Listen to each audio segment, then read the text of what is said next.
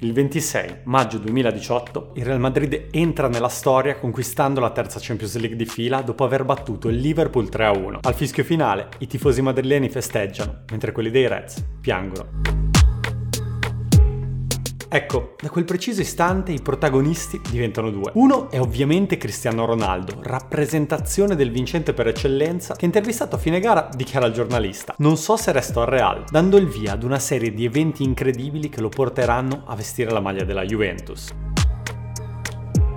L'altro, invece, è Jürgen Klopp, che in quel momento incarna la figura dello sconfitto, Ritira la medaglia del secondo posto con la testa bassa ed un'espressione che fa trasparire tutta la sua delusione. Dopodiché, mentre i Blancos alzano la coppa, lui va ad applaudire i suoi tifosi sempre con la medaglia al collo. Non se l'è tolta immediatamente come spesso fanno tanti giocatori e allenatori, come per voler prendere le distanze da quella sconfitta, come per dire io non sono un perdente. Lui, invece, la indossa quasi con orgoglio. Non gli sta stretta, è abituato. È considerato da tutti un perdente di successo nonostante la conquista di due campionati tedeschi, una Coppa Nazionale e due Supercoppa di Germania. Già, perché in quell'annata, dove qualcuno li considera come i favoriti, terminano la stagione con zero titoli. The Normal One, come lui stesso si definisce, quella sera non si dispera. È convinto che dalle basi di quella sconfitta, se interiorizzata e analizzata, si può costruire. Ora, guardando il percorso del tecnico fino ad oggi, la domanda sorge spontanea. Come si può passare da essere uno degli allenatori più perdenti della storia ad essere considerati uno dei migliori di sempre? La risposta risposta si può individuare solamente analizzando l'incredibile carriera di Jürgen Klopp.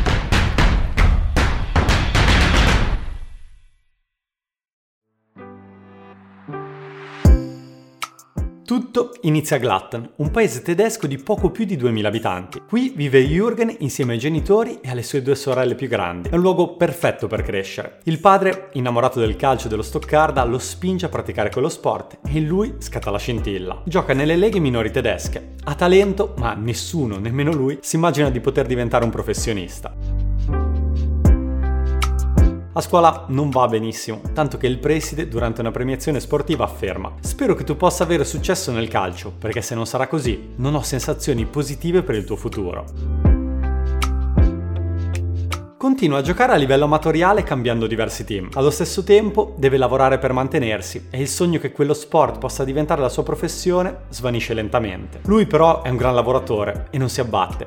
È cresciuto con quella mentalità grazie agli insegnamenti dei genitori. Nel 1990 ecco la sua occasione. Il Mainz, squadra che milita nella seconda divisione tedesca, punta su di lui. Gioca come attaccante, è alto, forte di testa, veloce e con un grande cuore. La passionale tifoseria biancorossa lo soprannomina Cloppo e lui dà tutto in campo anche se mostra qualche limite. Non è forte tecnicamente e per ovviare a quel problema cerca di capire il gioco meglio dei suoi compagni. Quando sbaglia o perde non litiga con gli altri, ma se la prende sempre con se stesso. Il pubblico a volte non è contento di vederlo in campo, ma Klopp non molla. Lui stesso ricorda, non ero un gran calciatore, ma rimanevo lì come un cattivo odore. Ho giocato tanto e la gente doveva vedermi che gli piacesse o no. A metà anni 90, dopo una trentina di gol segnati, arretra la sua posizione in campo. Da attaccante viene convertito a difensore centrale data la sua altezza. Nel 1997 in quel ruolo va vicino al traguardo più importante della sua carriera. Nell'ultima gara della stagione il Mainz si gioca la promozione in Bundesliga contro il Wolfsburg. Sono obbligati a vincere e dopo essere andati sotto 3-1 proprio Jürgen li riporta in partita. I biancorossi pareggiano, ma in 10 uomini crollano. A decretare la sconfitta è proprio un errore di Klopp in uscita. La gara termina 5-4. A parlare ai microfoni si presenta proprio lui, circondato dai tifosi che nonostante l'errore lo supportano. Molti in città pensano che il sogno di giocare nella massima serie sia finito, ma non Jürgen.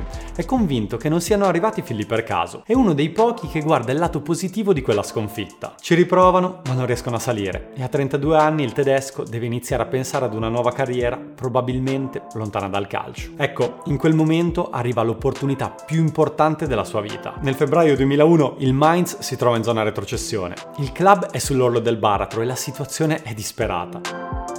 È stato appena mandato via il terzo allenatore della stagione. La dirigenza è convinta che il team sia meglio di quello che sembra e opta per una scelta mai fatta in precedenza. Il general manager va da Jürgen e gli propone una folle idea. Vuole che sia lui il prossimo allenatore. È un'offerta che ha dell'incredibile perché Klopp non ha né esperienza in panchina né un patentino per allenare. I dirigenti però l'hanno osservato e hanno capito che oltre a essere preparato tatticamente ha sempre avuto un ruolo da leader. Lui non ci pensa due volte e accetta ad una condizione. Non vuole più scendere in campo da giocatore, vuole calarsi completamente nel suo nuovo ruolo. Lui stesso ricorda, già a 25 anni sarei stato pronto, ho sempre voluto essere più allenatore che giocatore il Mainz diventa il primo club nella storia del calcio tedesco a scegliere come allenatore un proprio giocatore in attività. Quella decisione cambia la vita di Jürgen. Due giorni più tardi si gioca un match decisivo per non retrocedere. I compagni di squadra, una volta presa la notizia, rimangono colpiti più dalla tempistica che da quel cambio di ruolo. Sono consapevoli che sia la mossa giusta. Stimano Jürgen perché in campo è un modello, cerca sempre di aiutare i compagni, spiega ad ognuno come può migliorare individualmente ed in più è un grande motivatore. Ora il nuovo tecnico vuole che il Mainz non si trovi mai più in quella situazione e convince tutti a seguirlo. A 12 giornate dalla fine, nelle sue prime 7 partite in panchina, ne vince 6. I biancorossi si salvano e tutti devono ricredersi. Non è un semplice traghettatore.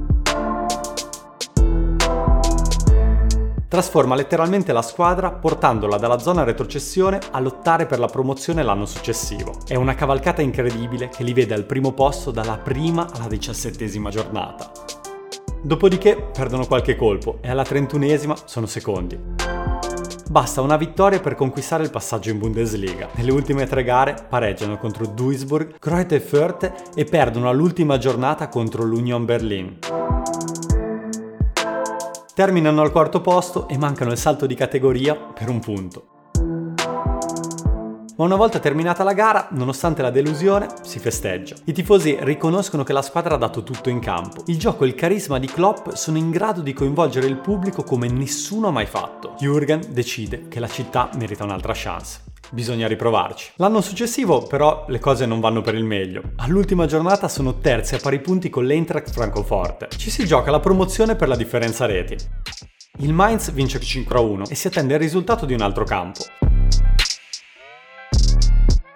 All'84esimo gli avversari stanno vincendo 4-3 e servirebbero due gol per superarli. Gol che arrivano puntualmente al 90 minuto.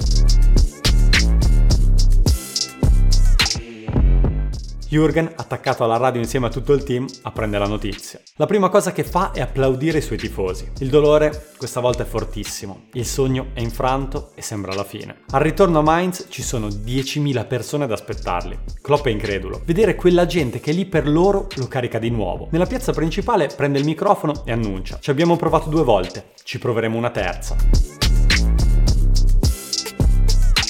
È un inguaribile ottimista. Trasmette agli altri la sensazione che sia possibile, che si avrà successo. Se qualcuno ha dei dubbi, lui è il primo a dire che possono farcela. La stagione successiva è complicata. All'ultima giornata sono quarti. L'Alemagna Hein deve perdere, le speranze sono poche. Ma questa volta accade il miracolo. Gli avversari vengono sconfitti, mentre il Mainz vince 3-0. Jürgen esulta come solo lui sa fare. È un momento incredibile per città, tifosi e club. I biancorossi in 100 anni di storia non avevano mai disputato la Bundesliga e quel traguardo l'hanno raggiunto grazie a colui che è diventato il loro uomo simbolo. Ora l'obiettivo è rimanere nella massima serie. Nelle prime due stagioni, con un budget limitato, si posizionano all'undicesimo posto conquistando in un'occasione anche l'accesso all'Europa League. È un risultato incredibile ottenuto grazie alla carica che il tecnico riesce a trasmettere ai propri giocatori. Quando si arriva ad una sfida importante si prepara sempre le frasi da dire. Fa in modo che il piano sia chiaro per tutti. Dopo quegli anni incredibili si arriva al 2007. Gli altri team sono più forti e la squadra retrocede. Molti club sono interessati al tecnico tedesco, ma lui, innamorato di quella città, decide di rimanere per riportarla in Bundesliga. Questa volta non riesce nell'impresa e nell'estate 2008 capisce che è finita. È una scelta di testa, non di cuore. Dopo 18 anni non può essere altrimenti. All'ultima partita della stagione si siede insieme alla squadra davanti alla curva che intona You'll Never Walk Alone. Il Mainz organizza una festa di addio. tutti vogliono salutarlo in segno di rispetto. Lui piange insieme alla sua gente. Il rapporto con il tifo è viscerale, vive il calcio a 360 gradi ed è questo che lo rende speciale. Al suo pubblico dice, tutto quello che sono diventato, tutto quello che ho è merito vostro. Jürgen ora rimane in attesa della sua prossima destinazione. Sa che le sirene dei top team della Bundesliga sono sempre più insistenti.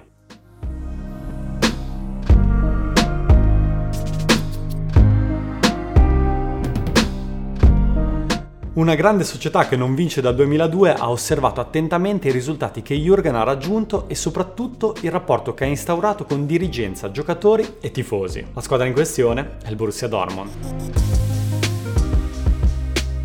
Quel club sta perdendo la sua identità e serve la persona giusta per ritrovarla. I gialloneri alzano il telefono e lo chiamano. Klopp accetta immediatamente. È il team che sognava anche se non aveva mai osato dirlo ad alta voce. Appena arrivato a Dortmund l'atmosfera non è buona. L'ambiente è convinto che per tornare a vincere ci vorrà tempo. Lui invece è tranquillo perché sa che deve semplicemente replicare ciò che ha fatto al Mainz. Sa che le emozioni fanno la differenza. Trasforma la squadra dal primo giorno. Convince subito i giocatori a dare di più per il pubblico che deve essere il valore aggiunto. Lui stesso dichiara, se riesco a trasmettere loro le mie emozioni e la mia energia, ce la possiamo fare. Compatta il gruppo e decide di applicare il suo stile di gioco, il gang pressing. È un pressing immediato sugli avversari non appena perso il possesso. Bisogna metterlo in atto in gruppo preoccupandosi di coprire gli spazi e non gli uomini. Gli obiettivi sono due. Non concedere il contropiede agli avversari, stroncandolo sul nascere, e recuperare la palla il più rapidamente possibile. È uno stile di gioco molto dispendioso a livello fisico e lo si può mettere in campo solo con un gruppo di persone che insegue lo stesso obiettivo. Nei primi due anni si inizia a vedere il suo lavoro, ma non arrivano grandi risultati sesto posto nel 2009 e quinto nel 2010. La tifoseria però è contenta dell'impegno, si vede la mano dell'allenatore. Nella stagione successiva Jürgen sa che è arrivato il momento, sa che se riuscirà a ottenere una serie di grandi partite il muro giallo darà quel qualcosa in più. Nel girone d'andata vincono per due volte di fila sette gare, chiudono come campioni d'inverno per poi andare alla conquista del titolo che nessuno si aspettava. Con una squadra giovane e con pochi investimenti il tecnico vince il suo primo trofeo.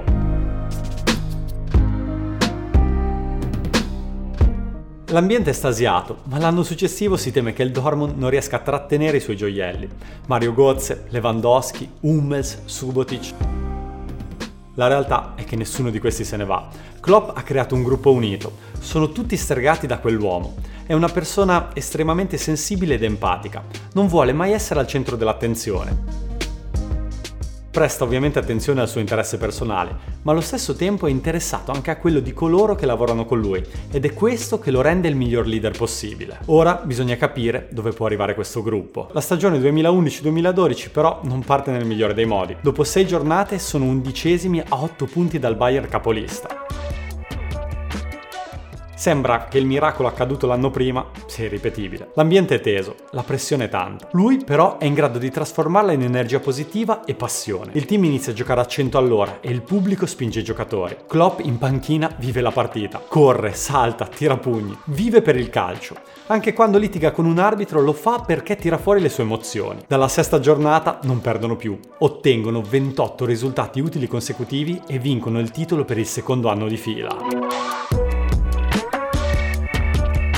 La ciliegina sulla torta arriva il 12 maggio 2012. Nella finale della Coppa di Germania affrontano il Bayern Monaco, i rivali che hanno surclassato in campionato. Quella partita è il ritratto dell'idea di football e di squadra di Klopp. I gialloneri asfaltano i bavaresi per 5 a 2 in un match senza storia.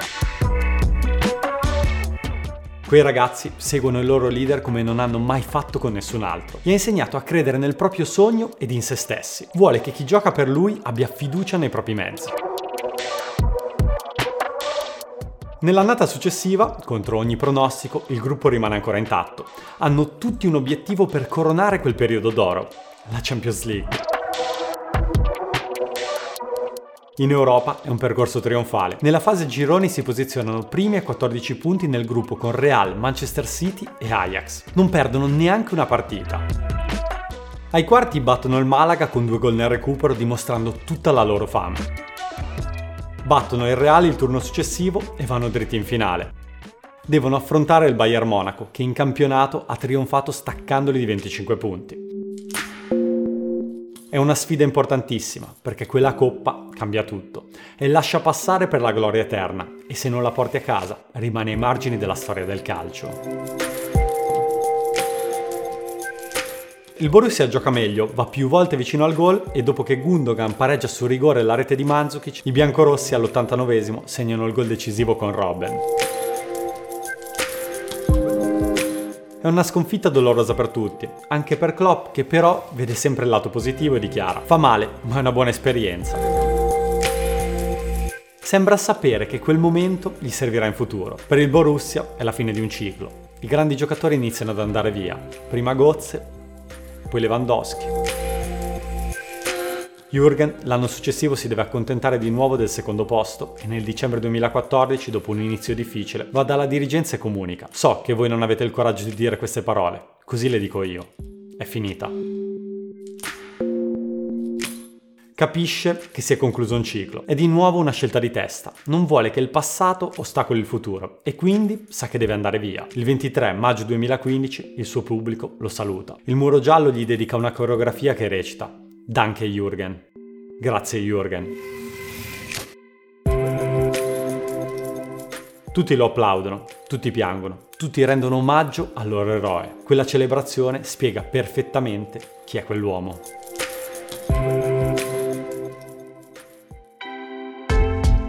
La sua idea ora è di allontanarsi dal calcio per un po' in attesa della chiamata giusta. Sa che necessita di una squadra come quelle che ha guidato, in difficoltà e con una tifoseria passionale. Si prende un anno di tempo, ma pochi mesi dopo suona il telefono. È un team inglese che non trionfa in Champions dal 2005 ed in campionato dal 1990. Un'eternità. Questo team è il Liverpool. È una sfida elettrizzante e Jürgen non può fare altro che accettare perché forse quello che spesso non si evince guardandolo è la sua motivazione, la sua fame di successo e la sua incredibile voglia di vincere. Si pone continuamente degli obiettivi e cerca di arrivare a centrarli nonostante le difficoltà e i fallimenti. Nella sua prima conferenza stampa spiccano due frasi molto significative. La prima è: Il Liverpool è un club speciale, è perfetto per me. Fra quattro anni penso che potremmo aver vinto un titolo. Spero di amare il mio lavoro. Sa che è l'unico modo per fare qualcosa di grande e sa inoltre che serve tempo. Nessuno lo vuole sentire, ma lui lo dice a voce alta. Spiega a tutti che se si vuole avere successo in futuro bisogna essere in grado di lavorare adesso. L'altra frase è: Io non mi sento speciale in alcun modo, sono come tanti, sono the normal one. Non dice queste parole per farsi apprezzare. Lui è se stesso e non gli interessa ciò che pensa la gente. Non vuole vendersi come fanno in molti. Le conferenze stampa lo dimostrano, perché lui, a differenza di tanti, non si prepara e per questo diventano un vero e proprio show. Appena seduto in panchina, insieme al suo staff che lo segue dai tempi del Mainz, parte la rivoluzione dei Reds. La prima cosa che fa è comunicare ai giocatori che non devono permettersi di toccare la storica scritta di This Anfield fino a che non vinceranno qualcosa.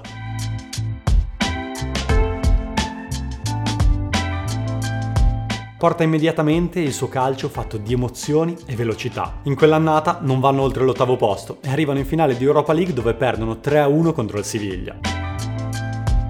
Tutti dipingono il tecnico tedesco come il perdente di successo dell'ultimo decennio.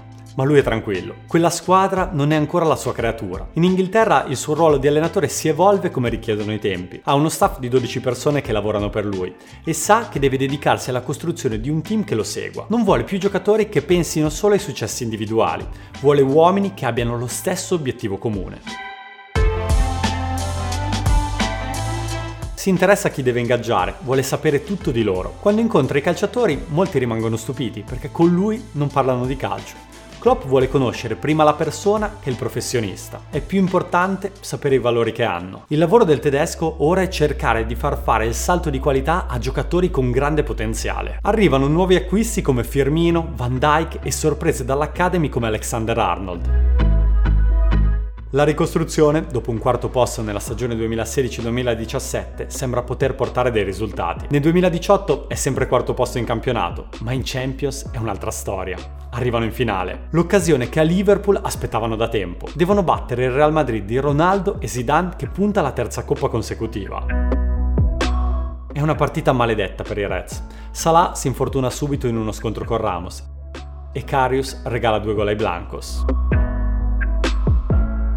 Gli spagnoli alzano il trofeo. Quella notte però è lo spartiacque tra due epoche, tra due squadre che stanno per passarsi il testimone e il mister tedesco non vede l'ora di raccoglierlo. Jürgen consola i suoi, ha un'incredibile abilità di parlare ai giocatori dopo una sconfitta, è capace a trasmettere speranza anche nel peggior momento possibile. L'annata successiva è un'altra storia. Con l'arrivo di Allison in porta la squadra è pronta a prendersi la rivincita. Nella stagione 2018-2019 Klopp mostra come si è evoluto il suo gang pressing, che spesso portava i giocatori a stancarsi. Ci sono più situazioni in cui si attende l'avversario per ingannarlo, più possesso palla per controllare il gioco. I giocatori credono nel tecnico e lottano per lui.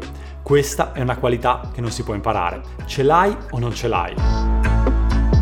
Tutto l'ambiente vuole la Champions, ma forse ancora di più il campionato. In Premier dominano e in Europa, dopo essersi qualificati in una gara decisiva contro il Napoli, asfaltano prima il Bayern e poi il Porto.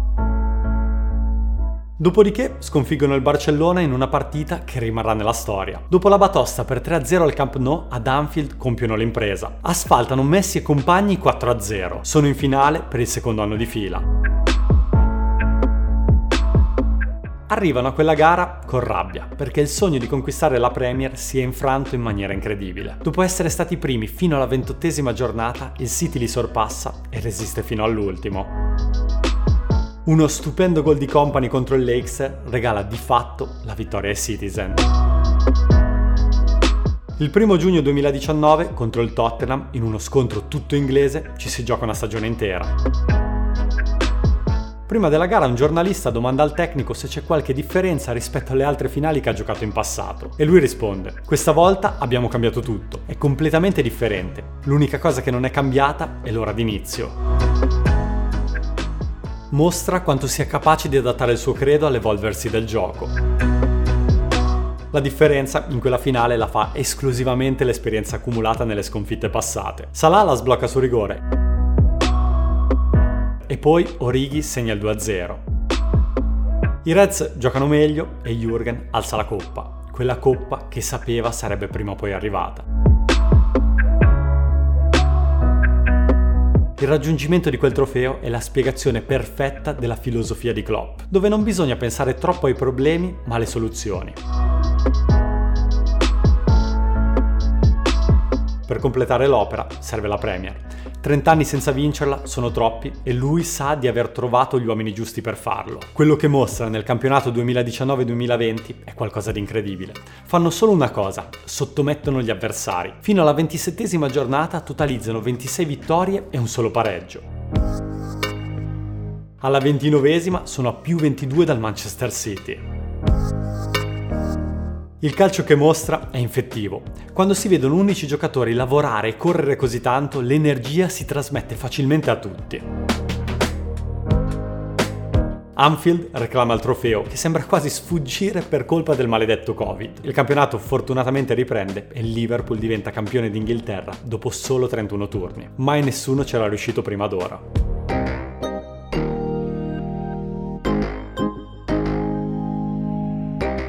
Record a parte, la sera in cui i Reds scoprono di essere campioni, ciò che fa effetto è vedere il pianto di Klopp in diretta TV. È pura gioia, è stato facile motivare il team data la storia del club. Sono completamente sopraffatto dalle emozioni. Non credevo di potermi sentire così. Quelle parole e quelle lacrime sono il punto più alto della sua carriera. Allo stesso tempo spiegano benissimo chi è Jürgen, una persona che si è commossa per aver potuto regalare quella soddisfazione ai suoi collaboratori, agli ex del club e soprattutto a coloro che sono diventati la sua gente, i tifosi. Esattamente come al Mainz e al Borussia, ha conquistato tutti. Una frase che forse rimarrà nella storia del calcio lo identifica ancora meglio. Devi perdere molto per capire che non sei un perdente.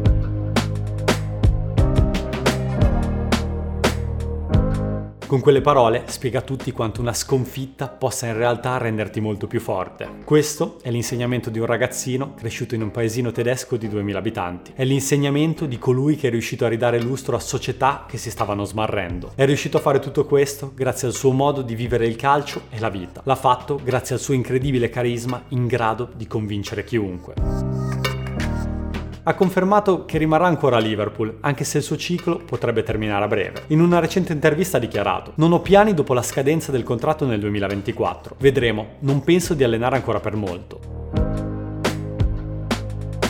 Difficile immaginarselo in panchina a 70 anni. La speranza per tutti gli appassionati è che ci possa regalare ancora un capitolo indimenticabile della sua incredibile carriera. It's, uh, it's an incredible moment. It's an incredible moment, yeah. And um, my coaching staff, I couldn't be more proud of what they did.